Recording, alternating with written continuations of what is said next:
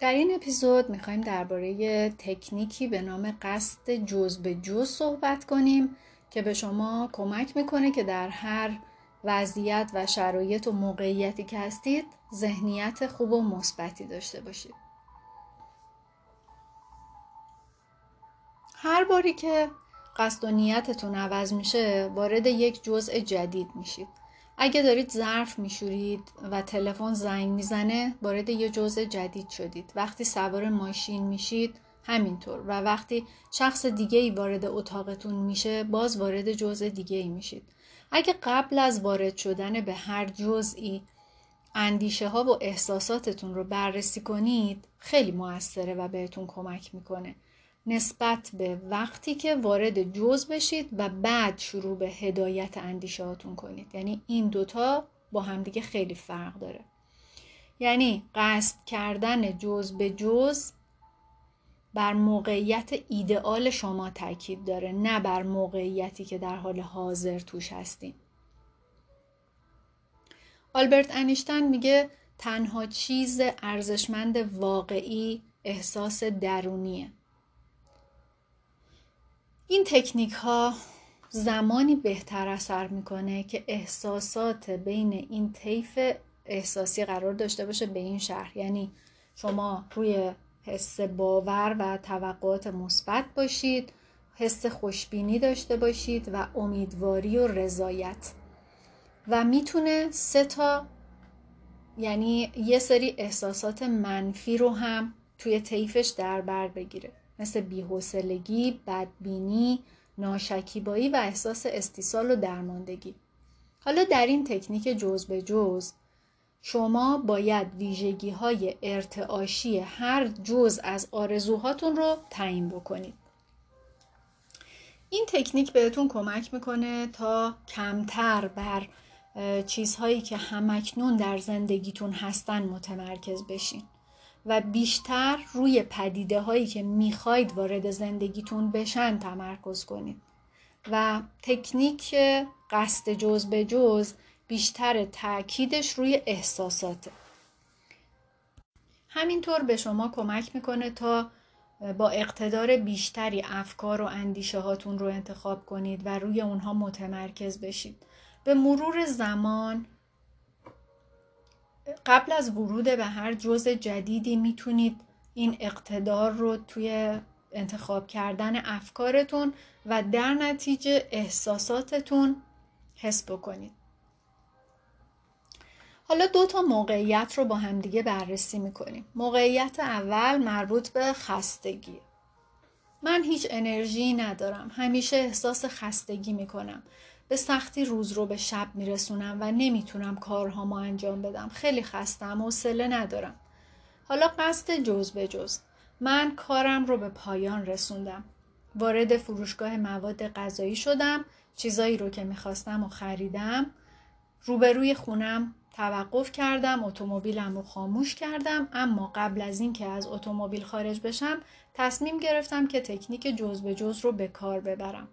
مواد غذایی رو از اتومبیل به خونه منتقل کنم و اونها رو در جای خودشون قرار بدم. هدف من در این جزء جدید اینه که می‌خوام احساس موثر بودن کنم. می‌خوام احساس کافی بودن کنم و احساس منظم بودن. احساس خوبی در بدنم داشته باشم. احساس قدردانی نسبت به مواد غذایی که خریدم و حتی آشپزخونه که دارم و می‌خوام این مواد رو در اون بذارم داشته باشم. پس بدونیم که خستگی ما معمولا از کار ناشی نمیشه بلکه نتیجه نگرانی، درماندگی و عصبانیته. اینو نویسنده و روانشناس برجسته آمریکایی دلکارنگی میگه یا دلکارنگی. موقعیت دوم مربوط به شغله. من نسبت به بسیاری از همکارانم حقوق بیشتری می‌گیرم اما دیگه نمی‌خوام به کارم ادامه بدم مدت طولانیه که این کار رو انجام دادم و دیگه این کار برام جذابیتی نداره و به نظر می‌رسه که هیچ کس به کارهایی که من انجام میدم توجهی نمی‌کنه. همه فقط اشتباهاتم رو می‌بینن و روزها خیلی کند سپری میشه و من باید همون کارهای تکراری هر روز رو انجام بدم. حوصلم سر رفته و به آینده بدبینم حالا اگه بخوایم از این قصد جز به جز استفاده کنیم میگیم من دوش گرفتم لباس پوشیدم صبحونم و خوردم و میرم توی پارکینگ سوار ماشینم میشم اونو در پارکینگ می‌ذارم و قبل از ورود تصمیم می‌گیرم که دو سه دقیقه در اتومبیلم بشینم و این تکنیک رو استفاده کنم. یک جلسه یک ساعته در اتاق مدیر در پیش روی منه و ما این جلسه رو شنبه ها برگزار می‌کنیم. هدف من در این جزء جدید چیه؟ اینه که من می‌خوام به موقع برسم می‌خوام دیگران متوجه بشن که تعطیلات خوب استراحت کردم و باعث شادابی من شده و من می‌خوام احساس شادی کنم. می‌خوام از افراد از حضور افراد حاضر در جلسه هم لذت ببرم. می‌خوام که این جلسه یک جلسه مؤثر باشه و می‌خوام از شرکت در این جلسه احساس شادی کنم و دیگران هم از بودن در کنار من خوشحال باشن. جیم ران میگه بیشتر از چیزی که بر روی شغلت کار می‌کنی باید بر روی خودت کار کنی. این تکنیک قصد جز به جز ممکنه که خیلی ساده و پیش و پا افتاده به نظر برسه ولی به کار بردن آگاهانه این تکنیک یه زندگی ناخواسته و تکراری و روزمره رو که پر از تجربیات نامطلوبه می‌تونه به یک تجربه شاد و هیجان انگیز تبدیل بکنه. می‌تونید امتحانش کنید. به این دلیل که این تکنیک رابطه بین ارتعاش باوری رو که شما در حال حاضر دارین و ارتعاش اون خواسته و آرزویی رو که دارین رو ارتقا میده و بهبود میده. چون باعث میشه که شما دست از تمرکز بر روی آنچه که اکنون و الان و اینجا هست بردارید و روی چیزی که قرار بیاد و اتفاق بیفته متمرکز بشید. با کمی تمرین در بالا بردن سطح انتظارات مثبتتون از آینده کم کم می‌بینید که مهارت پیدا کردید و می‌تونید به راحتی ازش استفاده بکنید. کار سختی نیست که در مورد آینده آدما خوشبین باشن اما اگه احساسات منفی قوی دارید ممکنه که براتون یه کمی طول بکشه و نتونید که به آسونی یک جزء مثبت رو پیش بینی بکنید و فقط احساسات منفی لحظه حالتون رو با خودتون به جزء بعدی حمل بکنید. اگه متوجه شدید که دارید این کار رو می‌کنید این تکنیک رو متوقف کنید چون فایده نداره. و با این کار باز دارید بیشتر روی اون چیزهایی که نمی‌خواید تمرکز می‌کنید و اون رو با خودتون به جزء بعدی می‌برید. سعی کنید آگاهیتون رو نگه دارید و تکنیک رو درست استفاده کنید و دوباره از اول شروع کنید. وقتی که این تکنیک رو شروع می کنید خوشحال و خوشبین باشید. اگه نمی‌دونید چطور خب همین اپیزود رو تا آخرش گوش بدید تا متوجه بشید.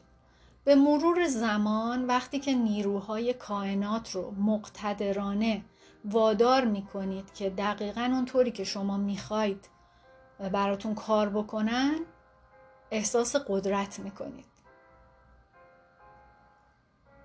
حتی یه سری گفته های دینی هست که میگه خوشبینی مایه راحتی جان و سلامتی تن آدمیه. چند دقیقه بشینید و افکار و اندیشه هاتون رو روی کاغذ بنویسید. به مرور زمان وقتی که این تکنیک رو به کار ببرید کم کم می‌بینید که اندیشه هاتون بهتر شده. و نوشتن اندیشه ها و افکارتون روی کاغذ باعث میشه که تمرکزتون روی اون افکار و روی اون خواسته ها بیشتر بشه. بنابراین شما خیلی راحت تر می‌تونید احساسی رو که اون اندیشه ها در شما به وجود میارن رو متوجه بشید و درک کنید.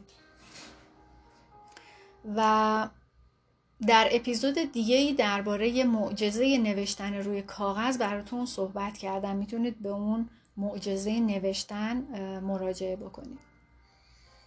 برای انجام اقدامی مثبت باید بینش مثبتی داشته باشیم. اینو دالای لاما میگه که رهبر مذهبی بوداییان بوده. وقتی که به خودت ثابت بشه که می‌تونی کمی احساس بهتری داشته باشی دوباره اون قدرت رو به دست میاری و وقتی که اون آگاهی رو به دست بیاری دیگه ترسی نداری و ترست از هر چیزی از بین میره. به خاطر اینکه اطمینان داری که تو می‌تونی و پیش میری. و این تکنیک رو وقتی استفاده می‌کنید به شما حس یک هنرمند بزرگ رو میده که روی همه تجربیات زندگیش کنترل داره و همه جزئیات زندگیش رو خودش تعریف می‌کنه و مقتدرانه و با آگاهی همه تجربیاتش رو می‌سازه.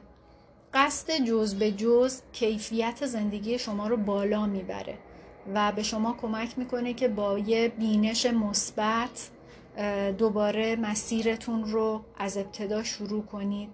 ولی برای استفاده از این تکنیک عجله نکنید. اجازه بدید که کم کم در واقع توی زندگیتون بشینه و عمیق توی لایه های عمقی ذهنتون بشینه که بتونید به نتایج دلخواه دست پیدا بکنید.